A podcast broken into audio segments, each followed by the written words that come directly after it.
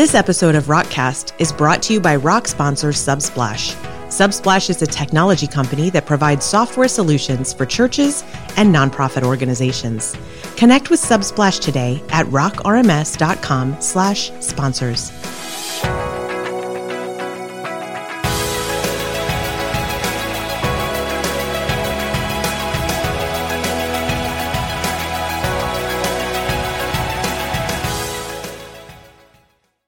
Welcome back to another edition of Rockcast, the podcast where we take you behind the scenes with Spark Development Network and take a look at what's going on with Rock as a product and a community. We are excited to talk to you today. This is going to be the last podcast of 2019. Man, where'd the year go? I don't know.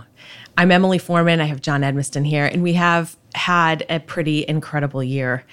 Um, so it's definitely one to celebrate with a lot of growth and um, a few, I guess, end of the year updates of things we've been working on. Yeah, so I'll take one of the first ones is the release uh, update. So this week we have released 10.1, so that is now in the early access release stage.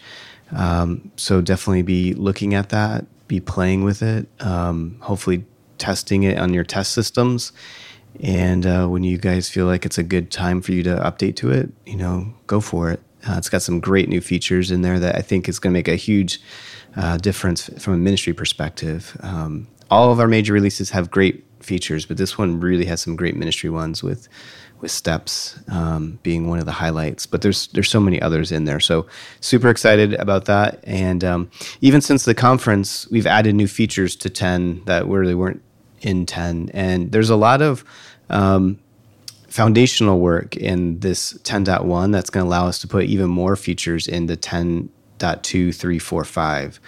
Uh, so one interesting thing that I don't know if, if everybody realizes is that we can only make changes to the database structure on major releases. So that can be a little constraining um, on you know adding things in the dot releases which you know we, we technically like the dot releases to be more uh, patches and bug fixes but because of the pace and the trajectory of the community it's it's often the case that we have to put in new features because we're trying to meet the needs of of these um, uh, fast moving communities. So uh, but but we are ha- hamstrung a bit that we can't put uh, database changes into these dot releases, but we've seeded a lot of database changes in 10.1 uh, with the ability so that will allow us to build out some of these new features in 10.2, 3, 4, 5. So pretty interesting, lots of, of stuff in there. So um, kind of leave it at that maybe. Um, but cool stuff. Uh, and we're already hard at work on 11. So we've been working on um, getting, trying to figure out what the dashboards should look like. That's mm-hmm. been really challenging. I, I, think as a feature set, it's easy to think, oh, yeah, dashboards, we all want that. But then when you sit down with a white sheet of paper and you're like, how should this work? Because we know that the community has so many different ways of the wanting to see that.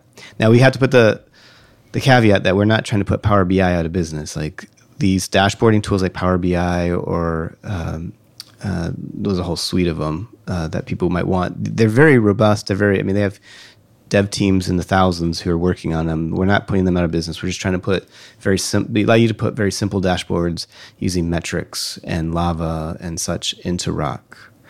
Um, so more of like a, our own native tool set that lets you do some really simple, easily configurable type of dashboards. Yep, exactly. And the and the hard part is to do that in a performant way. Oh yes. A lot of things that you guys want to do is is just not performant um, at scale with huge amounts of data. So we're trying to figure out ways that we can um, uh, make that really fast and and um, be able to store the uh, uh, aggregate of the data um, within the dashboard so that it's it is fast.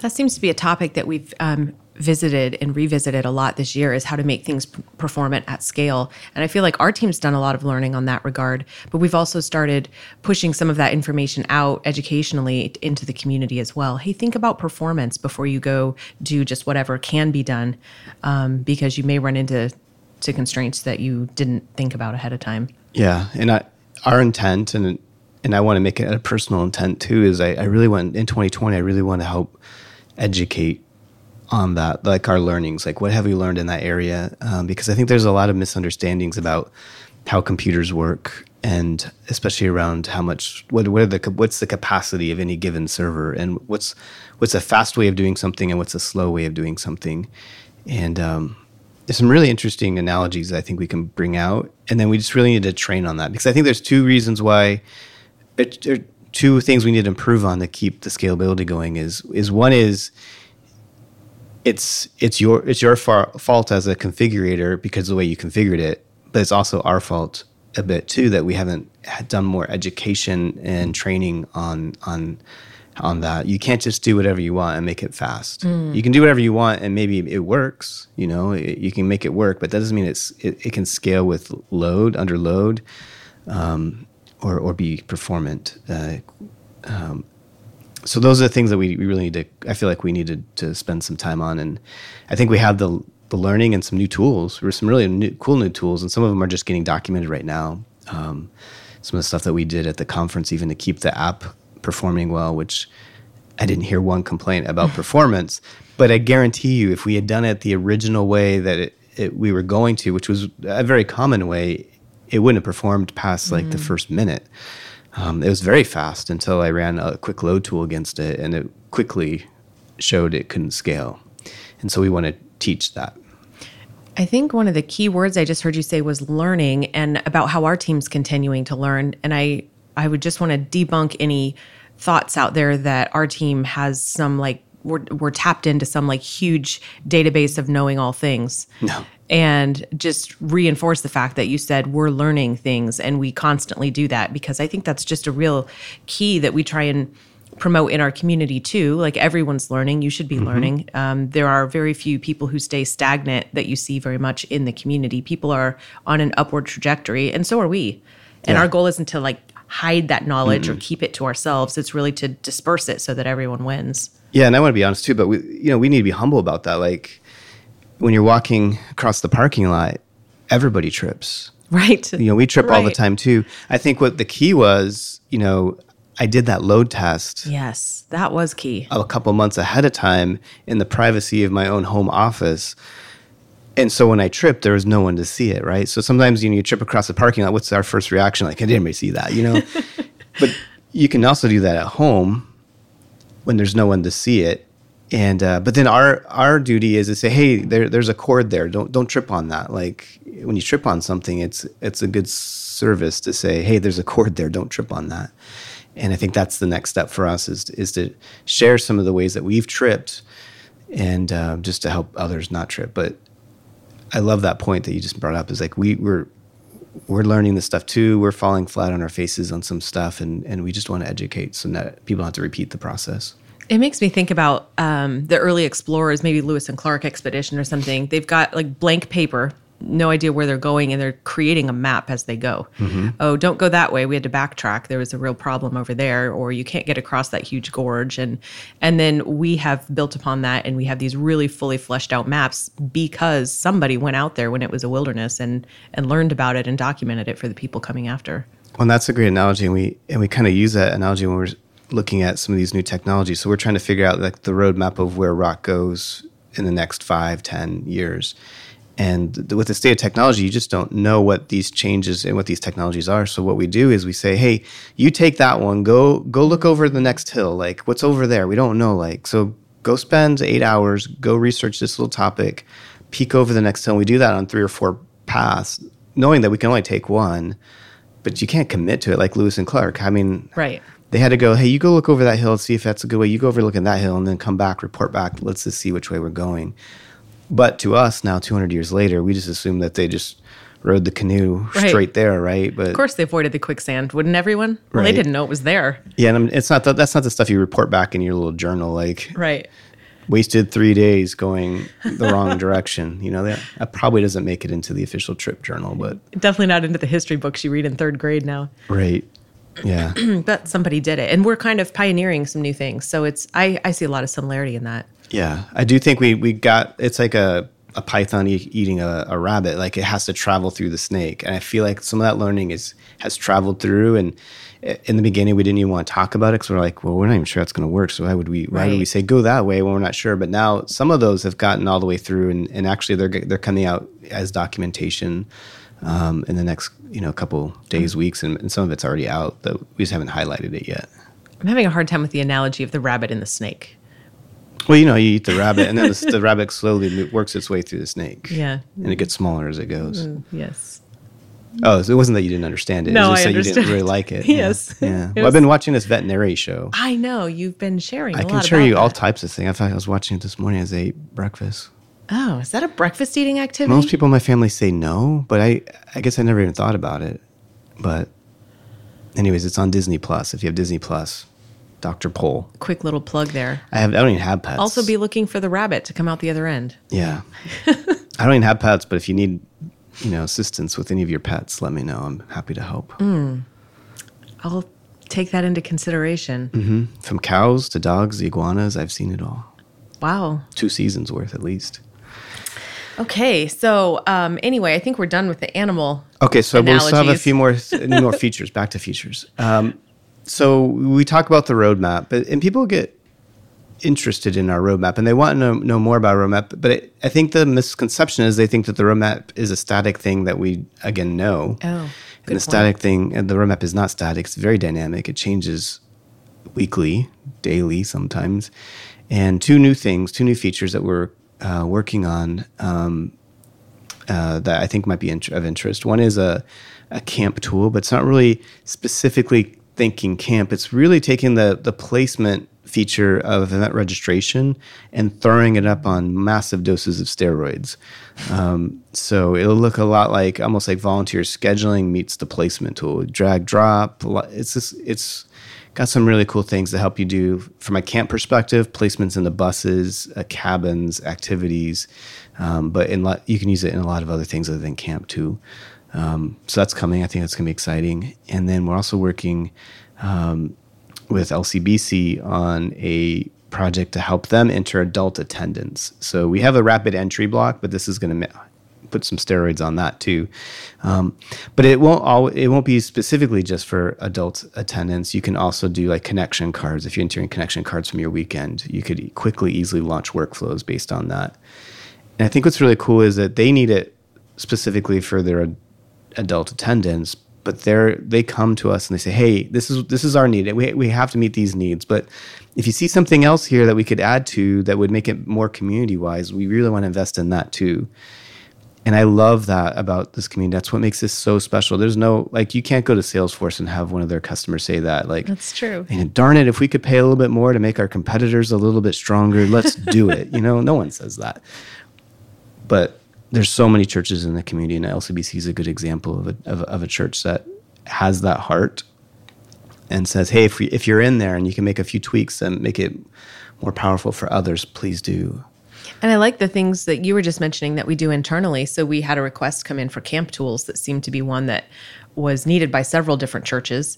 But we take it and think, does it have to only work for camps? How can we structure this in a way that it can be used for other things? Then you have to kind of blow your mind and think, what else could that be? How big do you go? What direction do you go? So there's a lot of time and space and consideration given to that to make everything so much more extensible. Yeah, and and you say that's that's a great point because I almost wanted to have a whole podcast topic on how to not be tricked by your ministry leaders because they come to you with a feature request, and we have a whole thought process on how we do this here, but you can get tempted and, and you can get hypnotized by exactly what they're telling you and you can provide them exactly what they told you but that's not really what they want. And so this whole like interviewing technique that we mm-hmm. use to make sure that we get what they want and we understand what they want without getting hypnotized so that we can still think with an open mind that says okay but what you really want is this right and then we should do a whole podcast on that. We should. That's a great idea. We have internal manuals we build up with our own best practices and things to for internal training, and that's one of the topics we cover. And we use, if anyone's familiar with that old old Jungle Book cartoon, we use a picture of the snake. What's his name? Is it Kaa? I think. And his eyes are like those big circles. He's hypnotizing um, the boy and and you, there's this screenshot of that that just looks like the hypnotizing eyes and the face and that's that's kind of how we refer to it it's not that they're intending to hypnotize anyone Right. at all there's no intent there but Right. it is like think like i'm telling you and you just jump into this framework of thought before you approach it with a more like scientific approach of let's figure out what this all is in full. Um, and it's that's kind of one of the things we talk about a lot here. Yeah, in fact, on these two projects, I actually found myself almost got I almost got hypnotized by a few feature requests. I'm like, oh, oh, wait. So I was doing exactly as written. I'm like, wait, wait, wait, wait. That's not really what they want. If we just did a slight tweak, it would actually do this, this, and this. And I was like, oh my gosh, I, I almost got hypnotized. Um, and what you return back, they're always like, no, that's even better. That's exactly what I wanted. Um, but there's a whole like technique to that. Right. that- Reading people's minds without taking their words at face value. Yeah, and some and some patterns you just have to like go through. If you go through them, you can dodge the snake eyes, Yeah. which scarred me as a child. By the way, that movie. That movie did. Yeah, that's, I can't remember the name of the snake, but I know that snake because I had many nightmares about that snake. Yeah, I think it's Kaa. Yeah, I don't know, but It's been a while. I'm gonna have to watch that this weekend now. yeah, I don't think I want to. That's okay. You watch your veterinary show. Right. Hmm. So those are two new features I just wanted to throw out there, and like I said, some of the plumbing has already been added to to tend to receive some of those um, changes. So And that takes a lot of planning to pre-think. I know we can't deliver this fast enough to get it into the first major version release, but if we're going to get it in before we get to the next major release, what are we going to have to put in place to make that happen? That's a huge amount of planning. Yeah, it's kind of like almost like you're sending two things on different trajectories and they have to land on top of each other. It's like if you're going to shove a cart down a rail and then throw a football into it down that thing. It's two Right. trajectories, but they have to land perfectly. If they and, and if you're missing one piece, it's already too late. It's like in concrete, so you got to wait for the next major release to fix it. So yeah, it's never a dull moment on that. No, definitely not. And one of the other things that we've been looking at and spending a lot of time in is the consideration of GDPR and what the European approach to data privacy is going to look like. We know some churches have a, a few have a European campus. Um, we also can see kind of writing on the wall that that's probably going to move across the pond this way at some point in the future. What does that mean? What does that look like? Um, so we've put quite a bit of time into research and trying to understand from a product perspective, from a process perspective, what the implications are of GDPR. Yeah, it's been an interesting process. It's not been an easy one either. Invested a, quite a bit of time as a team um, on that. Uh, so I think what we kind of came up with, and it's kind of an interim, you know, process of where we are. But all the research kind of shows that this has got major effects on churches. And uh, Laura on our team, she did a, a lot of great research, talked to a lot of um, lawyers and different services that help you with through this. But what, I think our conclusion is that if we added those features today to to Rock, that no American church would actually uh, um, voluntarily want to enable them. It basically is handcuffing your ministry in a lot of severe ways. So uh, people have a right to expunge their data. That's not a big deal. We could do that, and I don't think it, that would hurt anybody. People have a right to download their data, and I don't think again that's not a big deal. But the big one um, uh, is, and there's more. But the ne- the next big one is, uh, you can't show people ide- personal identification. Personal identifying information unless they've signed and agreed to a clear po- privacy policy. So imagine going into Rock tomorrow and only seeing first names. Right, because last names are part of what they consider personally identifying information and email addresses. and and pictures and so imagine typing T deck to search for Ted Decker and seeing Ted Ted Ted Ted Ted and no, and you can't see the last name Right. you can't see anything else and imagine going to a group list a group member list and, and only seeing the first names um, now for the, the leader that might kind of work because they probably had okay well I only have one Alice and I know exactly who that is Um, but until they check that box, you can't see that, and the transition period would be very um, difficult. And I, I think you, like you said, it's going to happen. We, we need a plan for that. We need to be driving and steering the car towards that. But to do it today, you know, I don't think any any senior pastor is really going to sign up and say, "Yeah, I'll, I'll do that." You know, when I have to, I'll maybe I'll do it. But Or any data integrity volunteer team. Can you imagine deduping in that scenario? is it Ted or Ted? Yeah, and I, no, no, you can't see the picture. You can't see that. and you can't reverse it. Good oh, luck. Oh, right. Yeah, yeah, yeah. You can't. That's a good point. Now, I think we're going to look back in 10 years and, and, and really all the data systems that we have today, we're going to think, wow, that was Wild West. I can't believe we would let people do that with our data. Like, we, we feel like as a church, we own that data. We bought the system.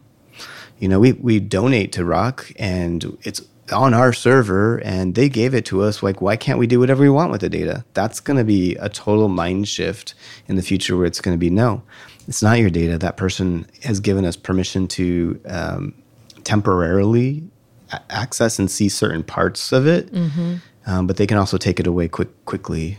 Right. And and part of this is that they can give you allowance to use certain data for a certain purpose. So if you don't have a data policy that really outlines what purpose you're using their data for, you're not in compliance. and if you don't get it right the first time and they sign it and they agree to it and you have to and you want to augment it it's it's you got to go back through it again Right. so i think setting up that data policy is going to be very important and then there's a whole bunch of regulations that we haven't even talked about we've been talking about features but Mm-hmm. Right. there's a bunch of regulations um, that are a little cumbersome but you know nothing that you know it's no worse than pci compliance uh, but uh, still not fun Right. And then you have to take into consideration things like how does HR treat the recruiting process and the candidates and are your how are your physical premises secured? I mean there's just a whole lot of stuff to consider in there.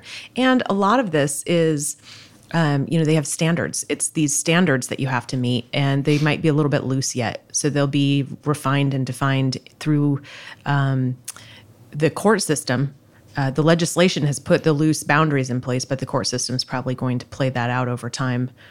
Yeah. So it's still a bit loose. And so it sounds like it's there's sim- similar proposals being drafted drafted in the um, at the, at the federal level, but you already see some states jumping the gun a bit. And honestly, I think that's the worst thing that could happen is to have 50 different options. But From someone who's looked into sales tax all over the country in different areas, I confirm we should not have a different policy for, uh, for every state on this. yeah, because that's a state, local, county, Yeah. municipality, even like borough. I mean, that's just crazy. Let's all get on board together here, people. Yeah, yeah. I'm all for a weak federal government, but at a certain point, there is a benefit too. So, uh, yeah. So we did a lot of learning on that, and we're. I think the next step for us is to really start pushing some of those features into Rock that to self expunge your data and to self download your data to be able to accept a cookie policy built into the core. I mean, you can do that today, obviously, but to build it into the core and, and have that drive and set the right values in certain places and maybe a tool to help you build a p- privacy policy that's dynamic um, and helpful, like a template, you know. I think those are the things that we would put onto the roadmap in in preparation for what might come in the next two to three years. Um, but if if there's if that's a hotter topic for you, you know, reach out. We can maybe more inform you more about what we learned. But Right. at this point, I, I don't think any executive pastor, senior pastor is going to say, "Yeah, let, let's do that." And I think we've also learned that probably none of the systems out there are, um, it doesn't look like providing a GDPR compliance package that you could use. Uh, you can go to get individually certified through a company that provides that certification, and they will likely come on site and do a whole bunch of audits and things. But it doesn't look like there are any software packages that, if you use them, will extend an umbrella of GDPR compliance that will cover your whole organization. Right. That's that's yeah. You're exa- exactly right. And it seems it appears that there's one who's who says a lot of stuff about GDPR, but they're really talking about their own internal organization be, G, being GDPR, not necessarily the product. And Right. the product doesn't have necessarily the features that I that we just described. What they what we what appears it, it is is like, hey, well, if, if they don't have, if they haven't signed this, don't put it into the system. Right. Which is that's one way of doing it. That is. But a powerful church management system or relationship management system, if it's powerful and if it's if it's modern, the person is actually the person putting their their their, their data into the system. It's not someone data entering it. Um, you know, driving from the website or f- from massive amounts of different ways, texting in. Um, you don't. We often don't have control at those points. Like we want people to self enter their data into the database because that's self service. And that's what people expect. So the tools have to be built to get that privacy. Right. So, pretty interesting topic. Yeah. I mean, to think of a text to workflow that creates a new person, that happens in many, many churches. Like, there needs to be a, a reply back that says, Hey, welcome. Like, if uh, we don't appear to know you know, have your information on record. Could you please uh, sign this privacy policy um, as the next step? And until they do that, then they have to be uh, somewhat private in the system mm-hmm. until that happens. Some ways it's fascinating. Some ways I, I, I don't like this because I feel like it's going to hamper us. But I feel like in the future we're going to look back and go like, of course we should have done it that way. Um, but interesting. Mm-hmm, definitely. Well, we're looking ahead to 2020 and thinking about some really incredible things. Our first masterclass of the year is really going to come up quickly. It's at the beginning of February. We've heard a lot of interest from a lot of different churches. I think um, quite a few put on their budget priority this year to get that rock training. And definitely the beginning of the year is a good time to kick that off. Um, we've been hearing from churches too that have had maybe one or two people come through that they want to deepen their rock capabilities on staff. So they plan to send additional people this year. I will say we've heard that those spots are going to probably fill up fairly last minute fairly quickly. So mm-hmm. I would I would jump on that now if I were you. We just seem to have heard a lot more interest in this particular class than maybe we hear on our others sometimes and they tend to fill up too. So I would jump on that one. Yeah, and it's just interesting to see the change over the four days of when someone comes and when they leave. They just have so much more confidence and knowledge. Um, and the confidence is really surprising to a lot of them. Mm-hmm, I think right. that they come out and say, "Oh, you know, there were a lot of things that I already knew when I came in, and that made me feel so much more." Um, uh, able to learn the new content that came my way because I felt like, oh, I did, I learned that little piece already. I know I can do this.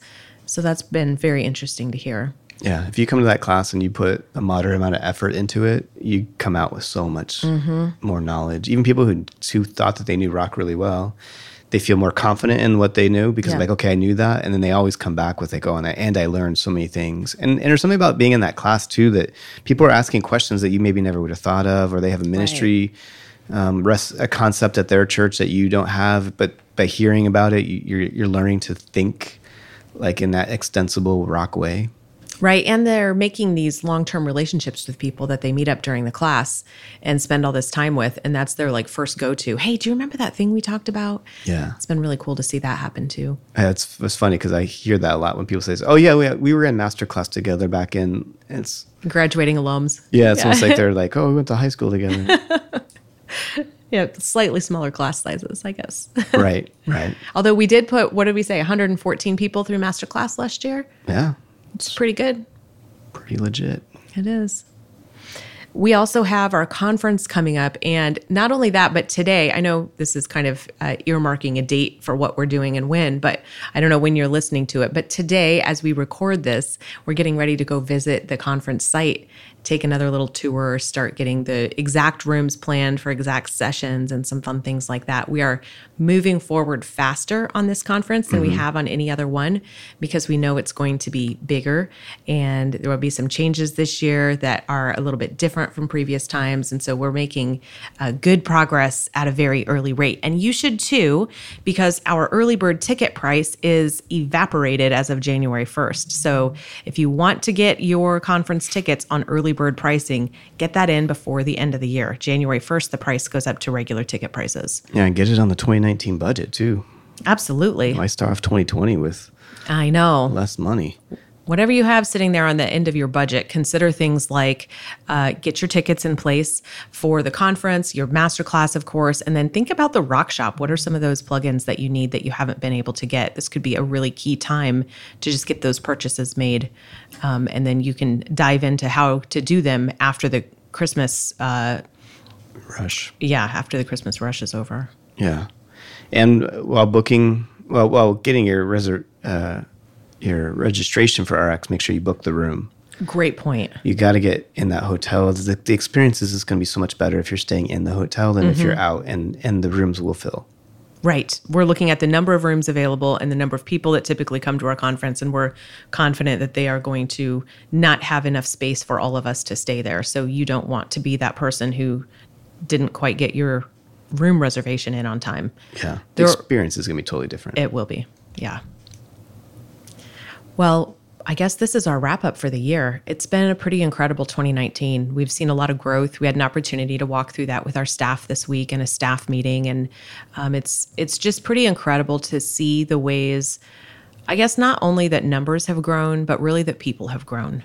And I think we've seen that across the community. We've seen more people growing more in, in new and different ways. And, and that's kind of what this is all about. So um, we're really looking forward to seeing what 2020 has in store for us because 2019 has been a pretty incredible year. It has been.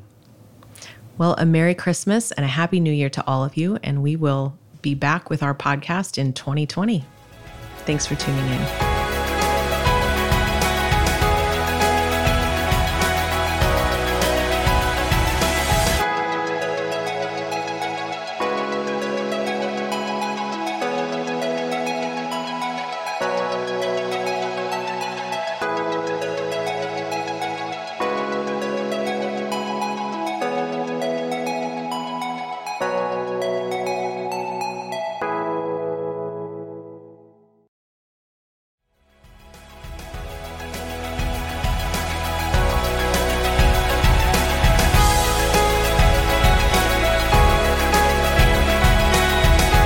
This episode of Rockcast is brought to you by Rock sponsor IT OneSource. Any IT products and services solutions can be acquired through IT OneSource. Connect with them today at rockrms.com/sponsors.